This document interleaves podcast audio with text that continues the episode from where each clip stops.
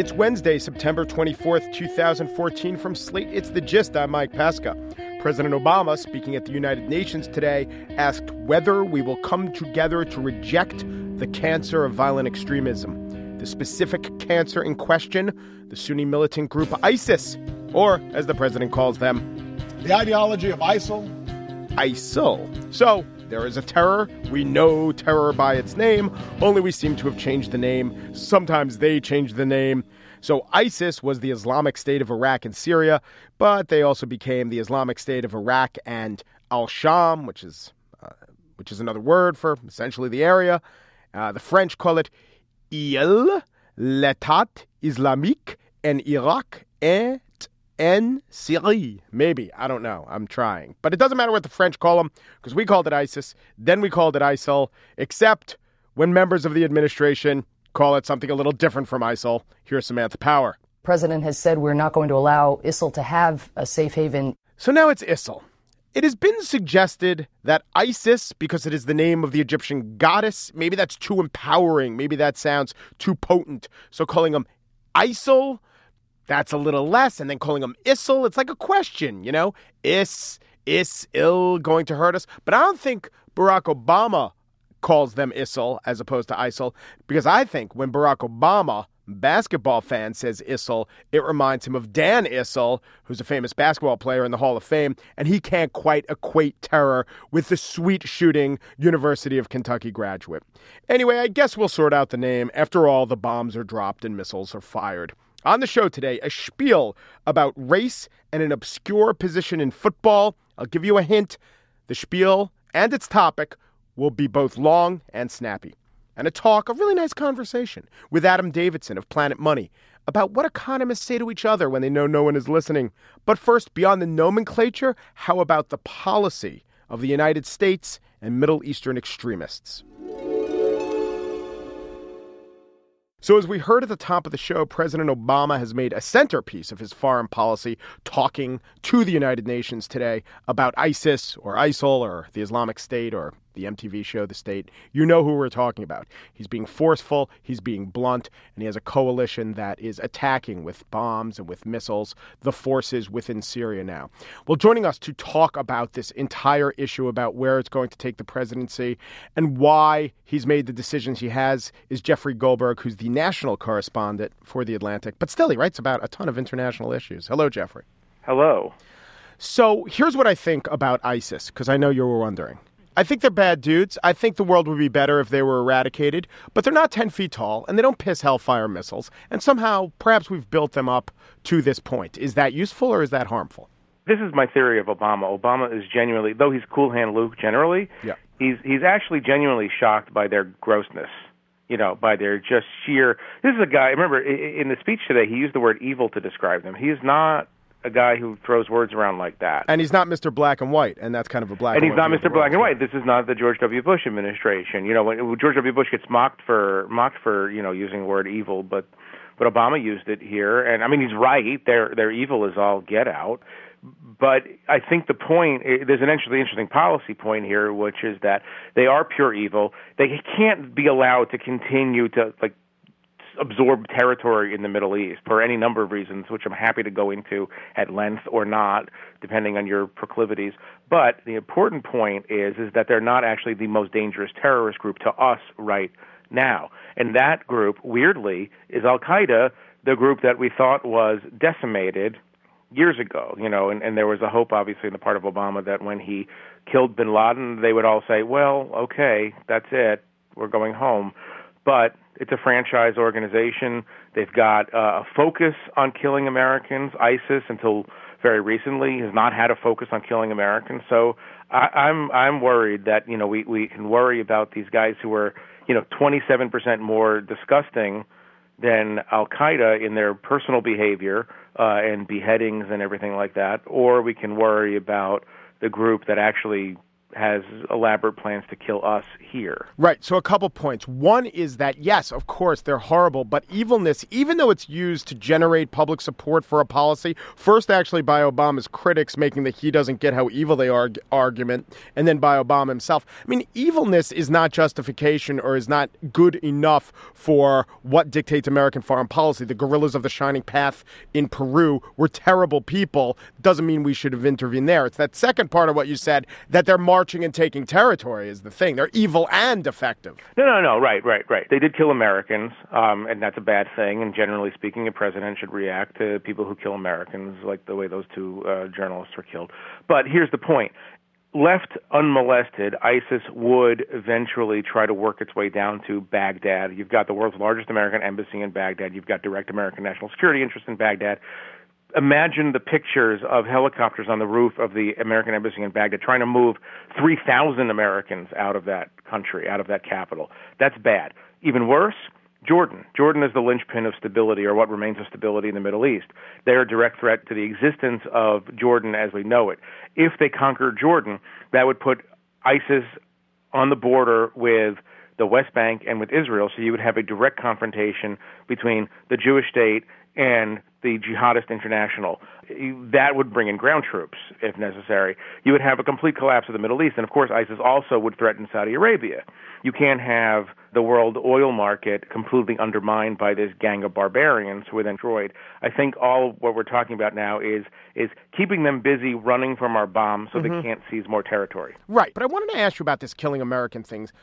You know, obviously, it is important for America to act to protect its citizens. And yet, when you think about the word terrorism, it's not as if that tactic didn't work. They had killed thousands of people. America, sure, the policy experts cared, the people who are always looking at this area cared, but until they killed the Americans, the American public wasn't paying attention. It didn't seem to really motivate our leaders. So, isn't that a point of terrorism? What happened to the idea that if we let those extreme actions dictate our policies, then the terrorists win?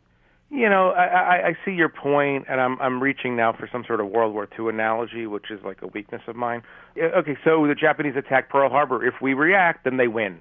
Well, you know what I mean? But I mean, you know, like you know that point, it's thousands. It, it's, it's, an attack on an army of thousands of people versus two you know, people. Here, here's the thing. Yeah. The other thing that we forget about terrorism, and I'm not one of these people who's overplaying the threat of ISIS. I don't think it's an immediate threat at all. One of the things we forget is we have to remember what the ultimate goals are and judge the chance that they would reach their ultimate goals if we did not try to stop them. Obviously, they're not interested in killing just two Americans. They're interested in killing Americans and Westerners and all of our friends in the Middle East if they can. And so you have to, as president, project out a little bit and say, okay, it's not just two. Two is what they've done so far. They're capable eventually of doing a lot more damage, and so I have to stop them. But I totally get your point, and with any luck, those who survive the coming war against ISIS within ISIS will will rue the day that they executed those two Americans because I really do believe it's true that we wouldn't be where we are today if they had not, if they had just sent them home.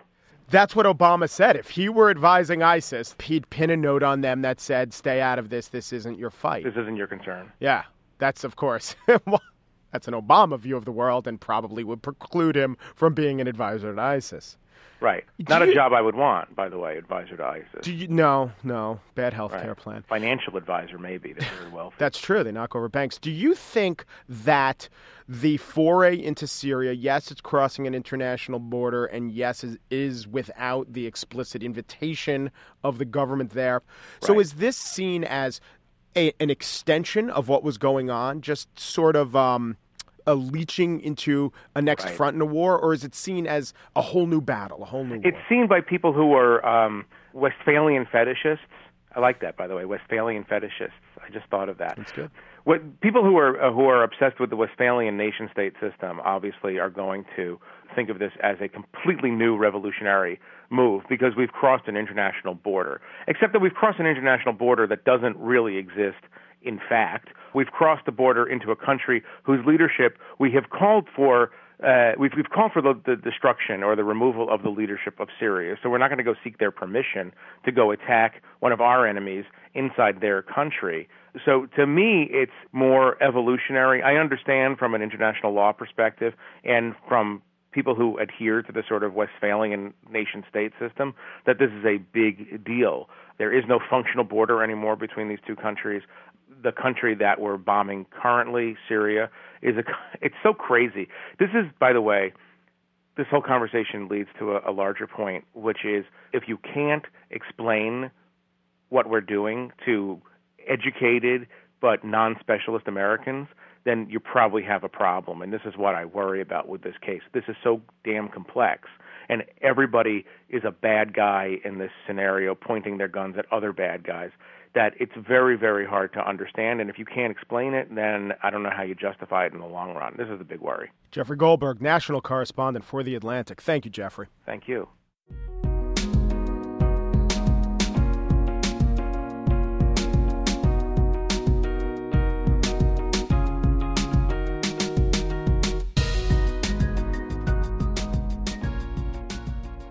If you look at the issues that matter to voters right now, jobs, the economy is number one. And then the issues that have been popping up world instability. This will certainly affect uh, some of the big Senate races.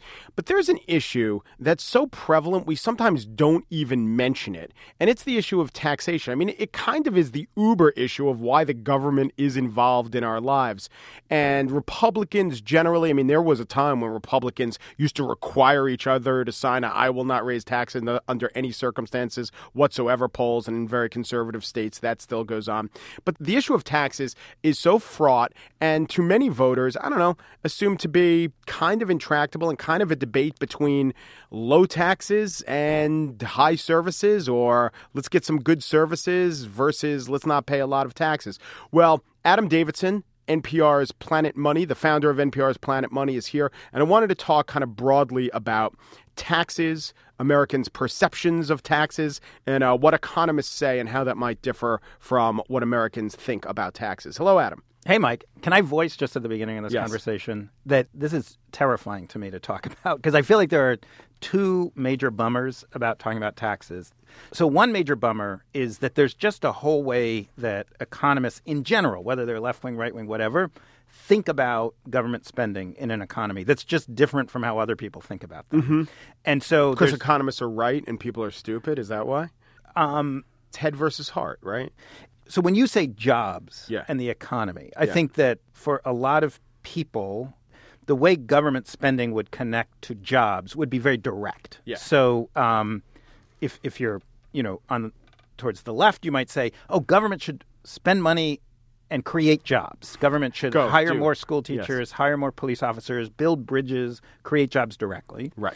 And if you're conservative, you would say government should get out of the way right. and let entrepreneurship And they have this whole over. phrase, the job creators. The job creators. Yes, which is that, never government. Can't right, be government. Right. Yeah. That there's this opposition. In fact, they even say government has never created a job. It was. It seems odd that they would say that and people would nod and agree.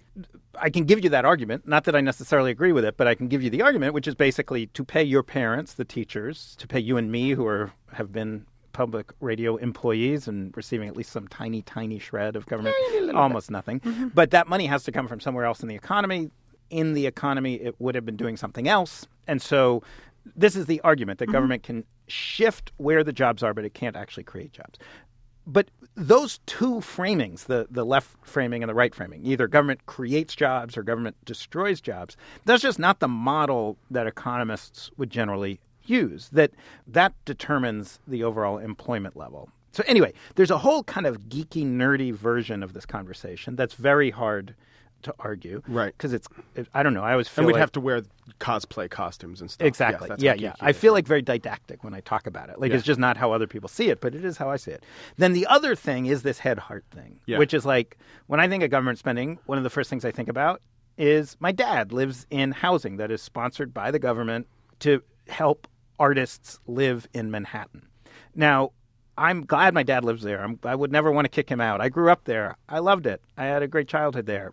But intellectually, I'm not sure that that is an optimal use of government money. And I'm not sure that was the kind of program that necessarily was the best way even to help artists or to help New York City.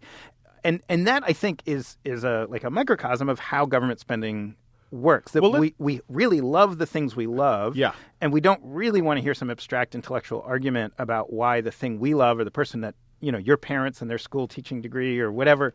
We don't want to hear like some abstract argument about how that's you know maybe maybe not optimal. Right. Anyway. And so the thing that the federal government spends on mostly is, you know, defense is like what a quarter of the overall budget, and then you have the entitlements, mostly Medicare, and then you have Social Security. Right. And then there's servicing the debt. And I've almost told you the entire budget. Right. Right. I know no one likes to service the debt, but you got to service the debt. So let's take that off the table. And those other three things I mentioned, you know, almost everyone wants some version of a military, you know, just so the Canadians don't invade. And then people like Social Security and people like Medicare and to some extent Medicaid. Well, that's it. I mean, that's pretty much what we're talking about. They're relatively popular, and yet at the same time, we demand to some extent that politicians not relatively popular, wildly, they're wildly popular. overwhelmingly, Yeah, if like you- oh, 80, that's 90 percent of Americans. If you Americans. even float a rumor that someone's going to touch your Social Security, people go crazy. And yet at the same time, we hate raising taxes. Right. Yeah. Social Security, Medicare, defense, that is somewhere in the high 80% of, Mm-hmm. of your tax dollars at work.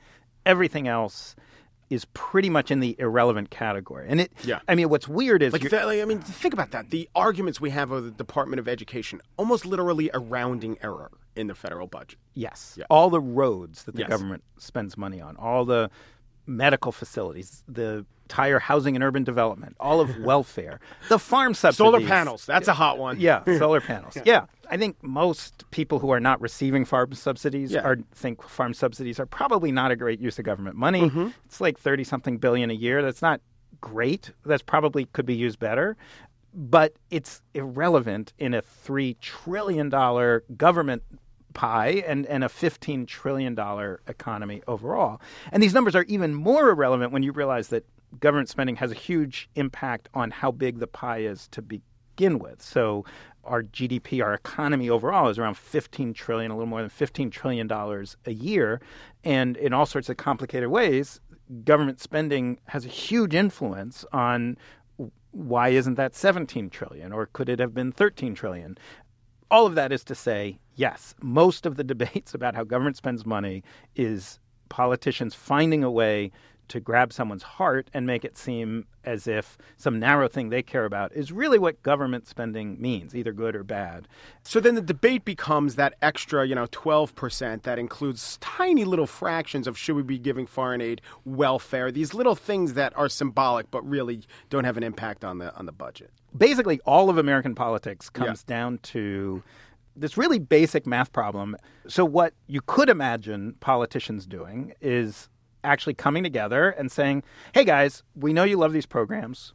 We also know you don't love paying taxes. So we're going to have like a national dialogue and we're going to kind of decide do you want to lower taxes a little and get a little less in Social Security? Do you want to pay a little more taxes and have an even more Well, robust? I guess I would say in a way that's what elections are, sort of a national dialogue, a very crude national dialogue full of yelling and 30-second attack ads. But have so you ever heard it laid out that No. clearly? You're No. right. And It- and now is not a great time because now we're in a very very slow recovery. We have huge unemployment. Now is not a time to have that discussion. Six years ago would have been a good time. Six years from now, hopefully, will be a good time.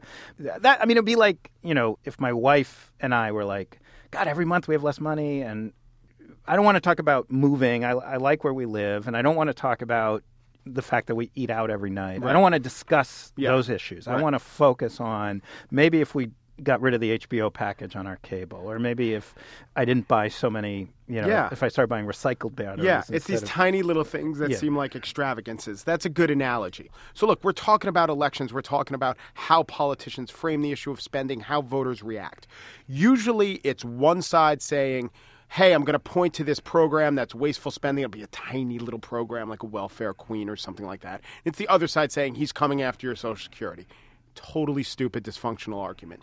Do you think that there are good arguments that are easy to have? Do you think that politicians are engaged in this because the narrow slice of undecided voters are really uninformed voters? You know, do you have a solution to sort of elevating the spending conversation to so that the conversation's better and maybe the policies get better?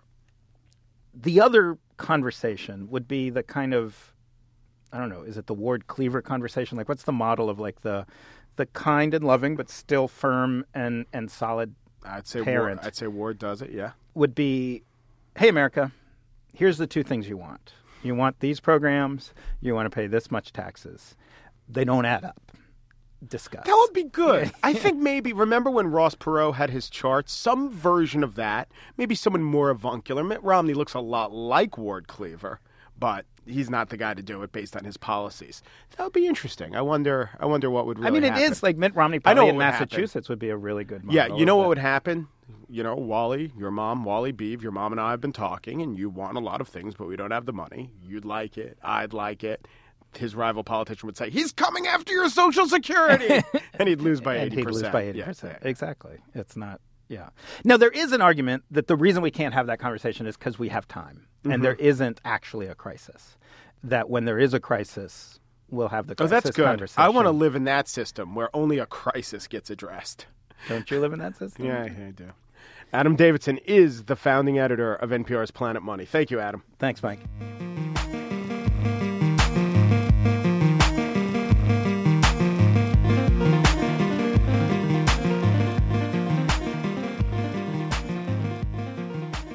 And now the spiel. This is a story about race, recrimination, and the hot button issue at the very center of that caustic mix long snapping. Long snapping is the most specialized job in the NFL. It's arguably the silliest job in sport, not counting Zamboni driver or Bango, the mascot of the Milwaukee Bucks. The long snapper is the guy who, on a punt or on a field goal, snaps the ball through his legs either 15 or 8 yards.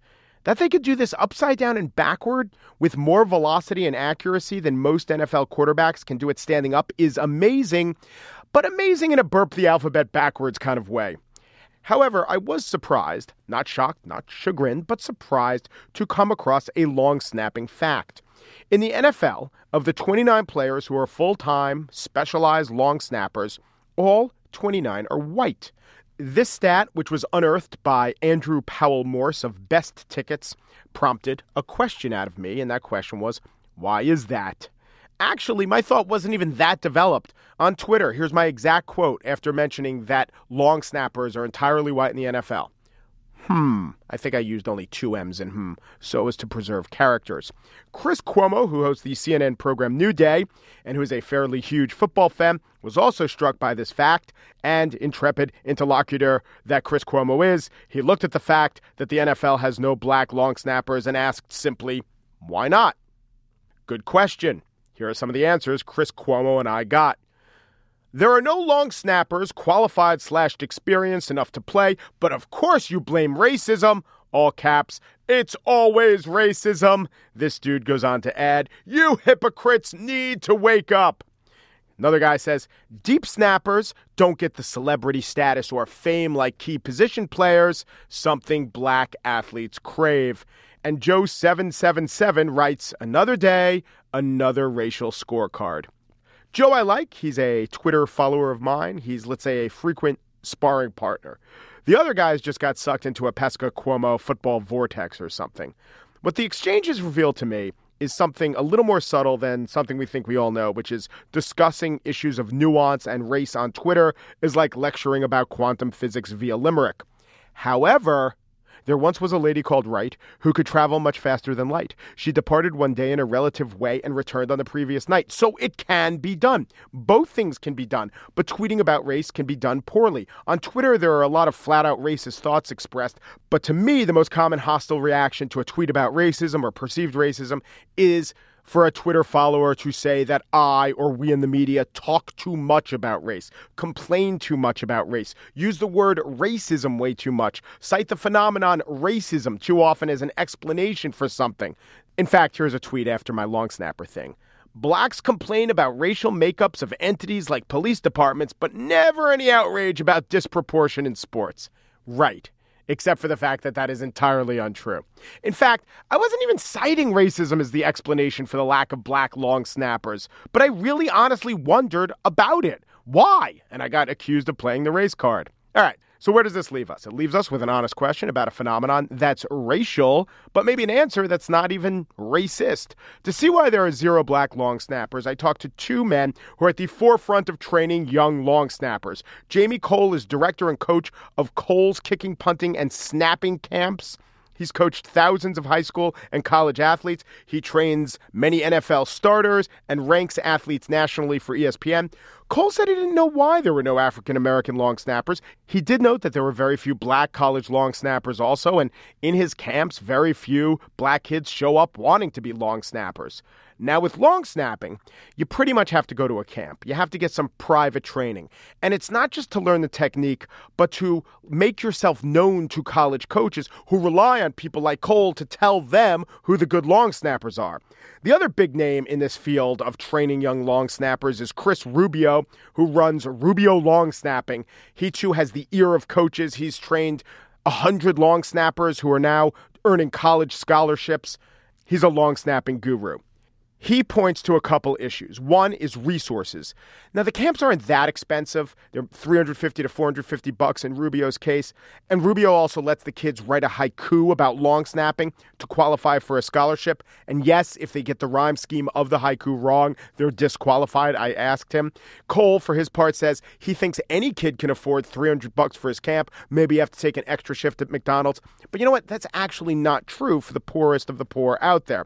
But it's more than dollars when we talk about resources. The picture became clearer as I talked to these two guys. I asked Chris Rubio, well, let's say a kid's a great wide receiver, and he'll be told by coaches, by adults in his life, he'll be told, you go to this camp, you want to try to get on this team. But isn't that true for long snappers? I mean, it's a position on the field. Rubio says no. Rubio says long snapping is 99% motivated by the players themselves, and by parents who want a college scholarship. Coaches, Rubio says, really don't even emphasize long snapping, so you need self motivated and informed families who know a little bit about working the system, who are going to seek out a niche potential profession to get their kids to specifically work on a technical skill. Well, guess what? In a nutshell, that is the anti formula for populist participation where God given ability will grab the attention of the gatekeepers. Also, and Jamie Kohl acknowledges it, one reason there are no black long snappers is that there are no black long snappers. It perpetuates itself. Young black athletes think about what position they should play, they don't even think about long snapping. And as we've demonstrated, no one is thinking about it for them. So is this racism? Well, I don't think anyone's getting in the way of a black, young, potential long snapper and saying, you just don't have the makeup for this, son. I do think coaches won't think long snapper when they see a hardworking but not too athletic black kid as quickly as when they see that kind of white kid. But I think the explanation is cultural, economic, and inertia. There are some racial aspects to all those things. But now we have an answer. Why no black long snappers? And unlike some people on Twitter, I'm not sorry I asked. And that's it for today's show. Andrea Silenzi went to camps in high school to learn to become a producer of Slate podcasts. Problem there were no podcasts, and the camps were fronts for Scientology. Mike Vuolo, who edited today's show, he edits lots of shows. We never give him credit. In that way, he is the field goal holder of the Gist family. Andy Bowers, producer of Slate Podcasts, family signed him up for numerous summer programs to try to qualify for a much sought after NCAA tug of war scholarship. That experiment ended in a rope burn. You can listen in SoundCloud or go to iTunes. We're also on Yo.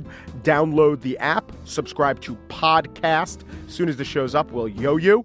Slate.com slash gist email is what you go to to subscribe to our daily email when the show is up. We're on Facebook.com slash slate gist. Our Twitter feed is slate gist. Our email is thegist at slate.com. My high school years were mostly spent in the caring of, grooming, and training of a young baboon. I was told it was my path to college, so I plucked the nits from little Bobo, I bathed him, and until he hit adolescence when he could tear the arms out of my sockets, I roughed house with Bobo in my family's backyard. When it came time to list my achievements in my college applications, I remember the note I got back from a certain admissions officer at the nation's most respected conservatory. You idiot! We said bassoon lessons, not baboon lessons. Which I never really understood as baboons can't even properly work the spit valve on a trombone, let alone reach seventh position. Hey, I'm Dan Kois. And I'm Allison Benedikt. This week on Mom and Dad Are Fighting, we're talking to Slate's Mike Pesca about whether you should let your kid play tackle football. Search for Slate's Mom and Dad Are Fighting in the Slate store on iTunes or at slate.com slash podcasts.